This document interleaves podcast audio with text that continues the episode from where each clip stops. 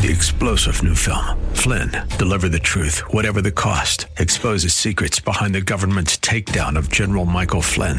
Flynn knew what the intel world had been up to. He ordered the first audit of the use of contractors. This set off alarm bells. He told the truth. He was the most dangerous person for Donald Trump to hire. They had to get rid of Flynn. Flynn, deliver the truth, whatever the cost. Available now. Watch it today. Go to salemnow.com. Salemnow.com. Today on Cornerstone Connection with Pastor Gary Hamrick. Real love is calling, listen, truth opens up your eyes. Mercy is waiting for you with every sunrise. People have differences of opinion about doctrinal things too. That's not really what he's dealing with here in chapter 14, so neither will we. What he's dealing with in terms of disputable matters are basically matters of practice. You know, how do you live out your faith and what are the things you consider right and wrong. Again, not the things that are clearly spelled out as right and wrong in the Bible, but what about some other issues that aren't so clear in the Bible as right or wrong? What if your practice is different from mine? Am I going to judge you? Are you going to judge me? How are we all to get along? This is Cornerstone Connection, the radio ministry of Pastor Gary Hamrick of Cornerstone Chapel in Leesburg, Virginia. Pastor Gary is teaching through Romans. We live in a world where difficulties and divisions affect those within the church as frequently as in the secular world. Today, Pastor Gary will help you understand how you are called to live your life of faith when differences and points of contention arise with other believers. It is important to first differentiate small matters from the non negotiable doctrines of faith. In these lesser matters, you are called to recognize others may not agree, but it doesn't negate their faith. Salvation isn't dependent on one's opinion of minor matters, but on Jesus' sacrifice. At the close of Pastor Gary's message today, I'll be sharing with you how you can get a copy of today's broadcast of Cornerstone Connection. Subscribe to the podcast or get in touch with us. But for now, let's join Pastor Gary in the book of Romans, chapter 14, with today's edition of Cornerstone Connection.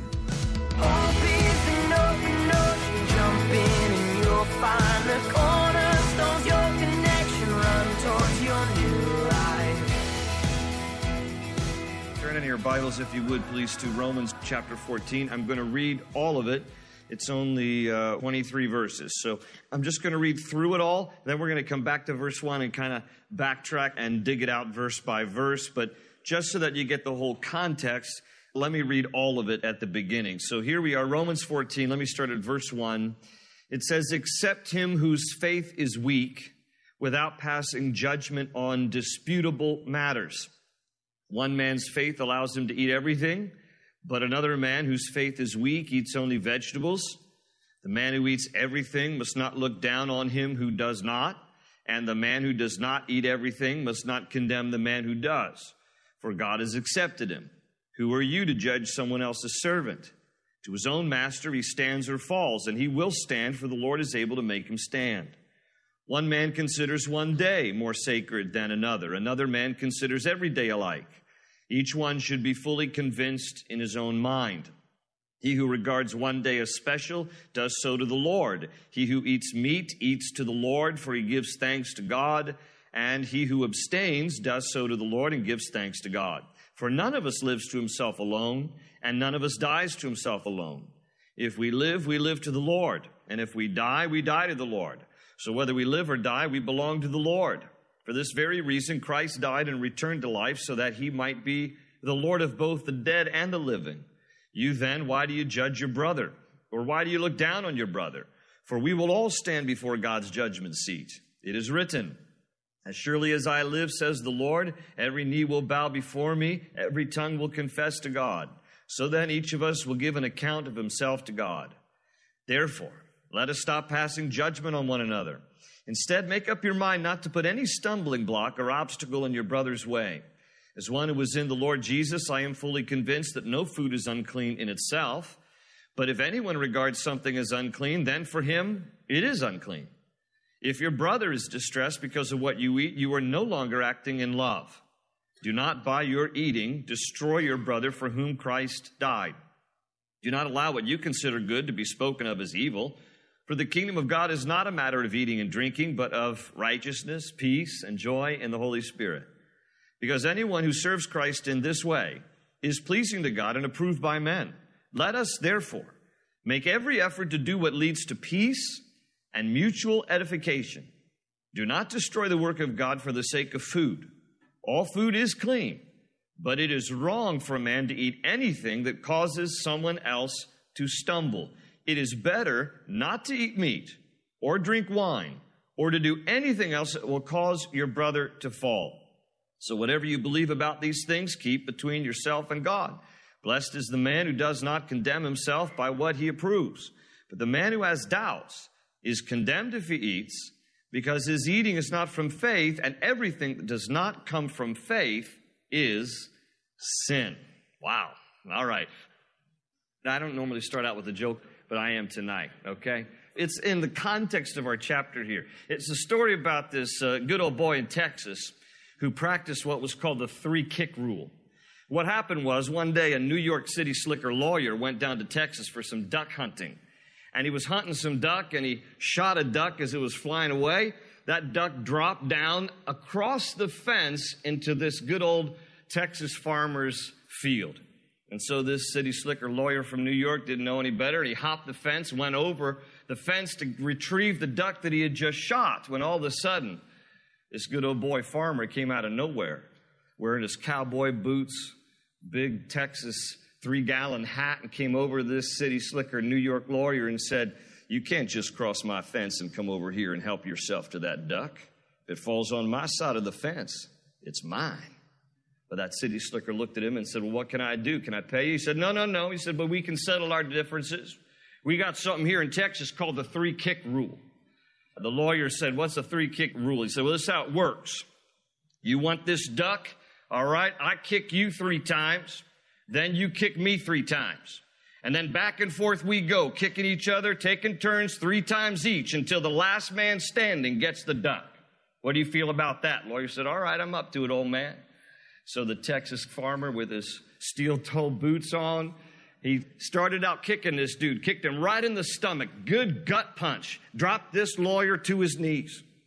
Then the farmer again reared back, gave him an uppercut with his boot, kicked him right up underneath the chin, knocked that lawyer back on his back. And then while he was completely down on the ground, that farmer just laid into him, kicked him right in the ribs. This lawyer's got blood coming out of his mouth, and he finally gets himself up off the ground, holding his side. He says, All right, old man, it's my turn. And the farmer turned to him and said, No, that's okay. I don't want the duck. You can have it anyway. now, that's how they settle differences in Texas. But how do you settle differences in the church? Because that's what chapter 14 is all about. There's a lot of people who have a lot of differences in the body of Christ, and how are we to settle our differences? Now, understand the context here of Romans chapter 14. This is the church in Rome. And the church in Rome had a mixture of Jews and Gentiles. It's pretty evenly mixed. But the problem is, you're going to approach Christianity from your own personal perspective and angle and background.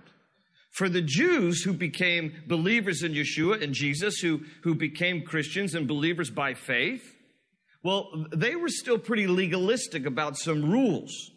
Whereas the Gentiles who God saved, they, they didn't have any rules to begin with, so everything went.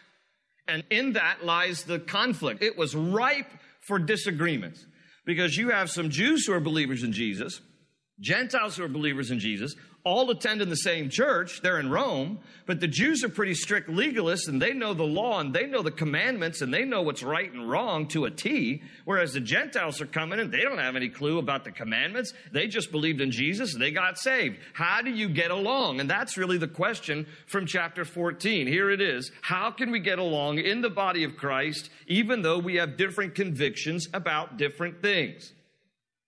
Now, in order for us to understand, though, what we're talking about here and what we're not talking about, please note for you note takers, we are not talking about non negotiables like salvation issues or clear commandments in the Bible. Paul's not talking about here in chapter 14 about, well, what do you believe uh, versus what I believe in terms of clear salvation issues or clear commandments. Those are non negotiables. Those are spelled out clearly in the Bible, and those things are not to be debated or messed with. But then there are, if you will, some gray areas. If you've ever wondered in your Christian life, what about this or what about that, that may not be spelled out so specifically in Scripture, how are you to handle those issues? And how do you handle others who might practice differently on those gray issues or those gray matters. So, what we are talking about is what Paul refers to here in verse 1 as disputable matters. Notice again, verse 1, he says, Accept him whose faith is weak without passing judgment on disputable matters. Now, Paul is going to talk here in chapter 14, as we've just read here, about primarily practices, not doctrine. All right? He's going to talk in context of this particular time about diet and days. He's going to be talking about how some people, in terms of diet, think that some food is sacred, some food isn't sacred.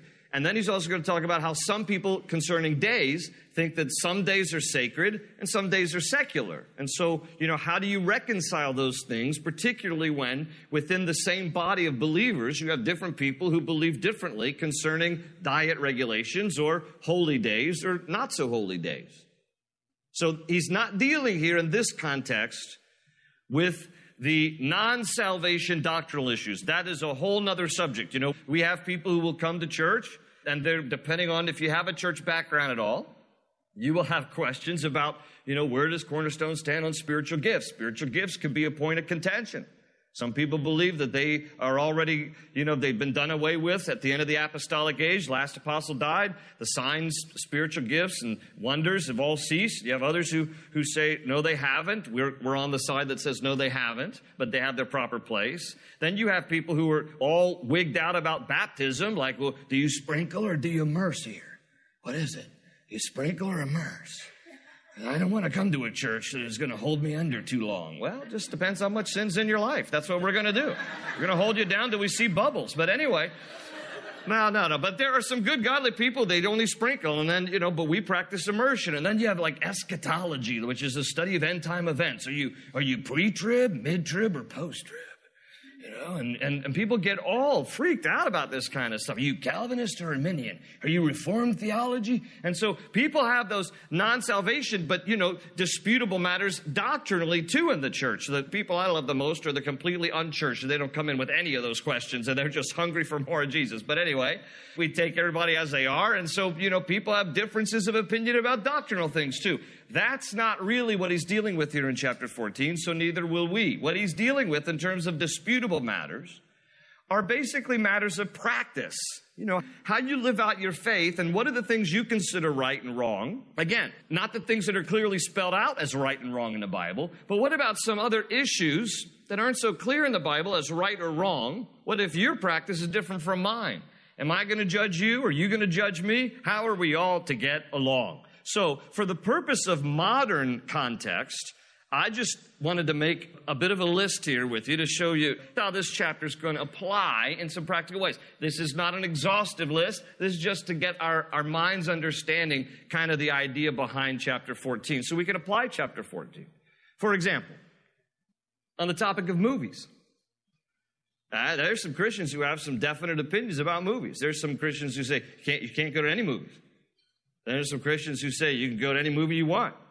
And then there's some Christians who say you can only go to certain movies with certain ratings, you know. And, you know, Terry and I, a long time ago, we had a personal conviction of, about movies, and I don't want to make it about what our convictions are, so that's really none of your business. But anyway, uh, but that's another term in Christianity, nunya, you know, nunya. But anyway, but because I don't really want it to be about us, but here's the thing you have an opinion about what kind of movies you can go see and what you can't. And if you have a particular view about what kind of movies are okay to see as a Christian, and you got you got a Christian friend who doesn't have that same conviction, and they go to see movies that have you know other ratings, you might end up looking at them going, "You are so unspiritual. I can't believe you actually want to go see a movie with that rating. And somebody else might look at you and think, well, you're so legalistic. I can't believe that you have so many rules. So movies can be a point of contention in the body of Christ, just in terms of what the practice might be. How about music? Music can be a point of contention. Now, I will say this not all secular music is bad. And by the way, not all Christian music is good. There's some Christian music that bugs me to death. Music can be a point of contention. Shouldn't listen to any secular music. Oh, yes, you can. You shouldn't. Some of this worship music. Ah, how many times do they repeat this song? I mean, it can be really a subjective issue. What about attire? There's some debate there, depending on some of your church backgrounds. How low is too low? How high is too high? How tight is too tight? And who will be the fashion police to say all those things to you? I've heard some people who have been through some churches where they literally will check the hemline and make sure that a woman's dress is not too high. And uh, there's a lot of crazy stuff that is done in the name of attire and policing attire. And, you know, look, I'll be the first to say that there are some things that as a church, we have to make personal decisions about what might be appropriate, what might be inappropriate.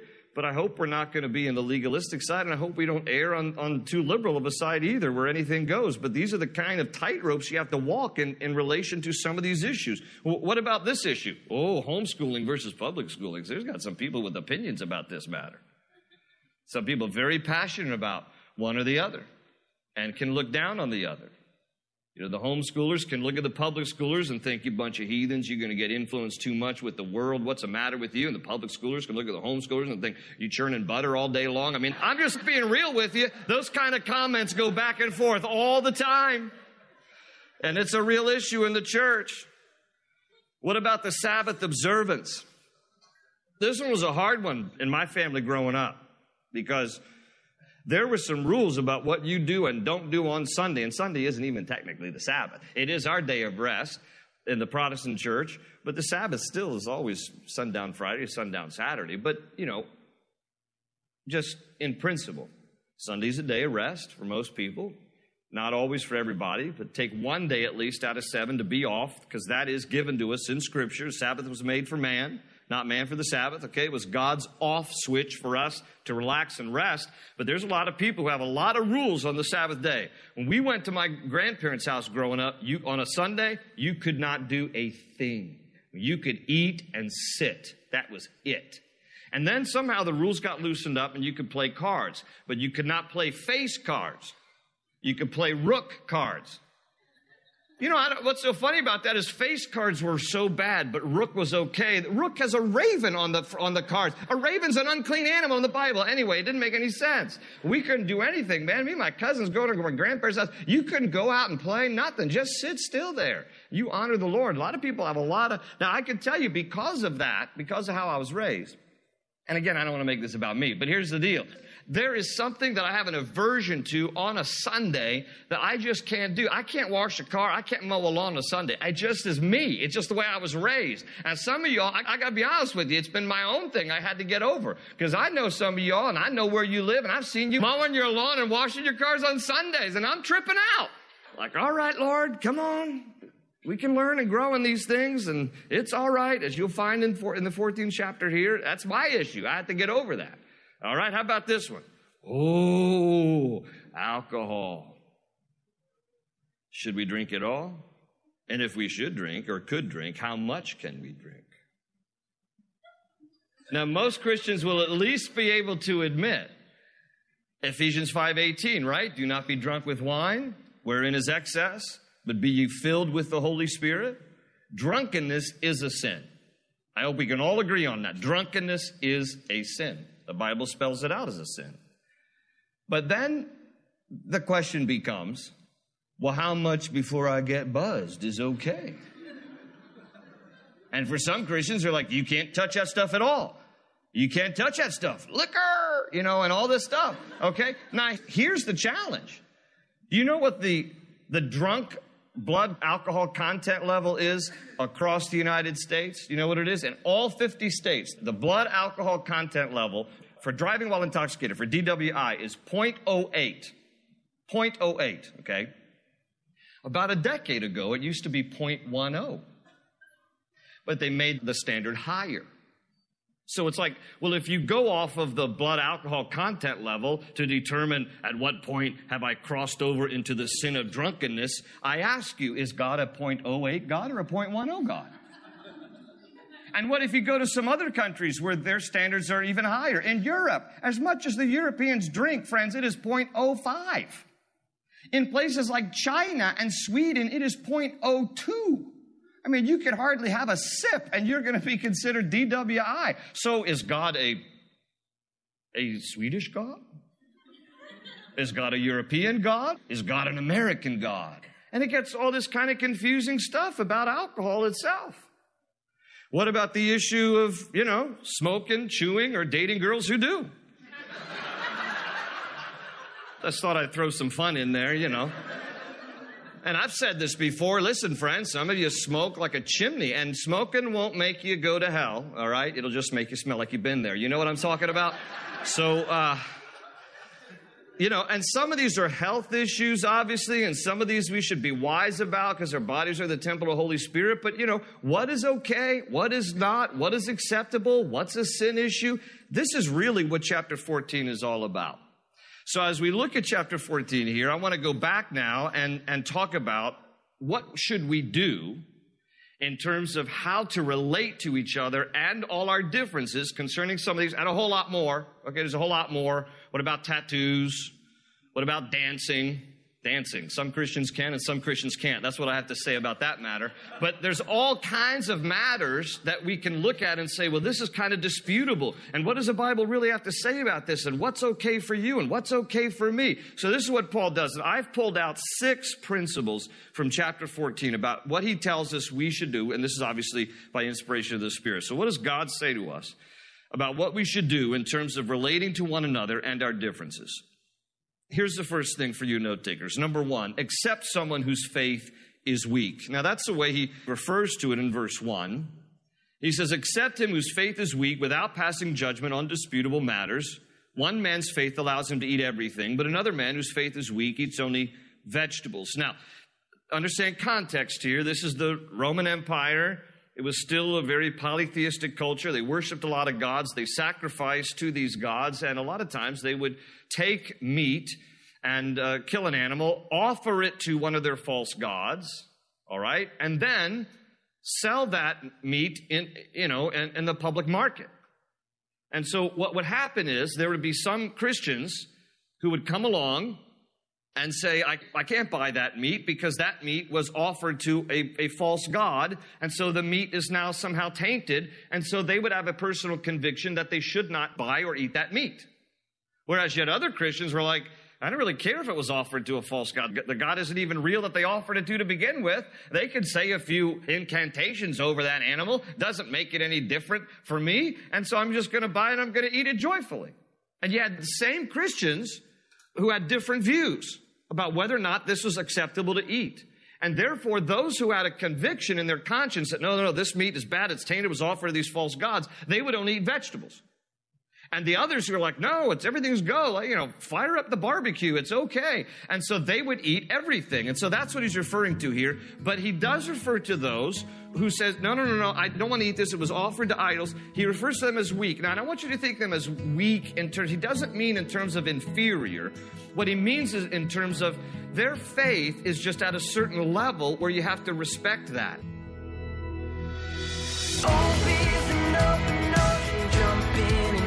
Find the cornerstones, your connection, run towards your new life. Romans teaches that living for Jesus isn't just something you say with your mouth. It's an entire lifestyle change. Your heart and your mind are made new through the powerful grace and love of Jesus. You begin to want to do things as Jesus has, and that includes knowing what He says in the Word. It's important to make spending time in the Bible part of your life. You'll learn more about the Savior you follow and His plans for your life and for the world as a whole. We're so glad you tuned in today for Pastor Gary Hamrick's message on Cornerstone Connection. If you'd like to listen again to this study in Romans, visit cornerstoneconnection.cc While you're there, you'll be able to learn more about this ministry and the church behind it all. Are you in the Leesburg area? If so, we'd love to have you come join us for our weekly services at Cornerstone Chapel. We meet each week on Sundays at 8:30, 10, and 11:45 a.m. and Wednesdays at 7 p.m. Come meet Pastor Gary, spend some time in the Word, and join us as we lift our voices in praise to our King. Directions to Cornerstone Chapel can be found on our website, cornerstoneconnection.cc. With that, our time with you has come to an end for today. We hope you'll join us again for this continuing study of Romans, right here on Cornerstone Connection. They say you're a wandering soul, that you've got no place to go, but still you know, not alone.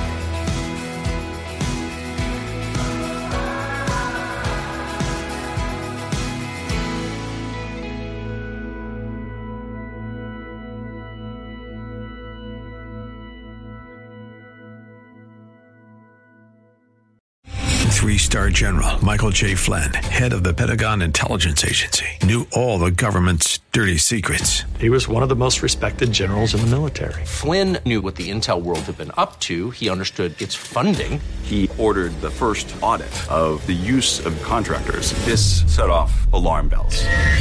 The explosive new documentary, Flynn, Deliver the Truth, Whatever the Cost, uncovers the facts behind this scandal. Flynn told the truth. He was the most dangerous person for Donald Trump to hire. I find out the worst enemy that I'm going to face in my life is right here in America. They took my assessment and they wanted me to change it. And I was like, I'm not changing it. They had to get rid of Flynn. With in depth interviews, archival footage, and never before seen personal records of the man behind the headlines. I just felt like I was drowning. Flynn, Deliver the Truth, Whatever the Cost. Available now. Watch it today. Go to salemnow.com. Salemnow.com.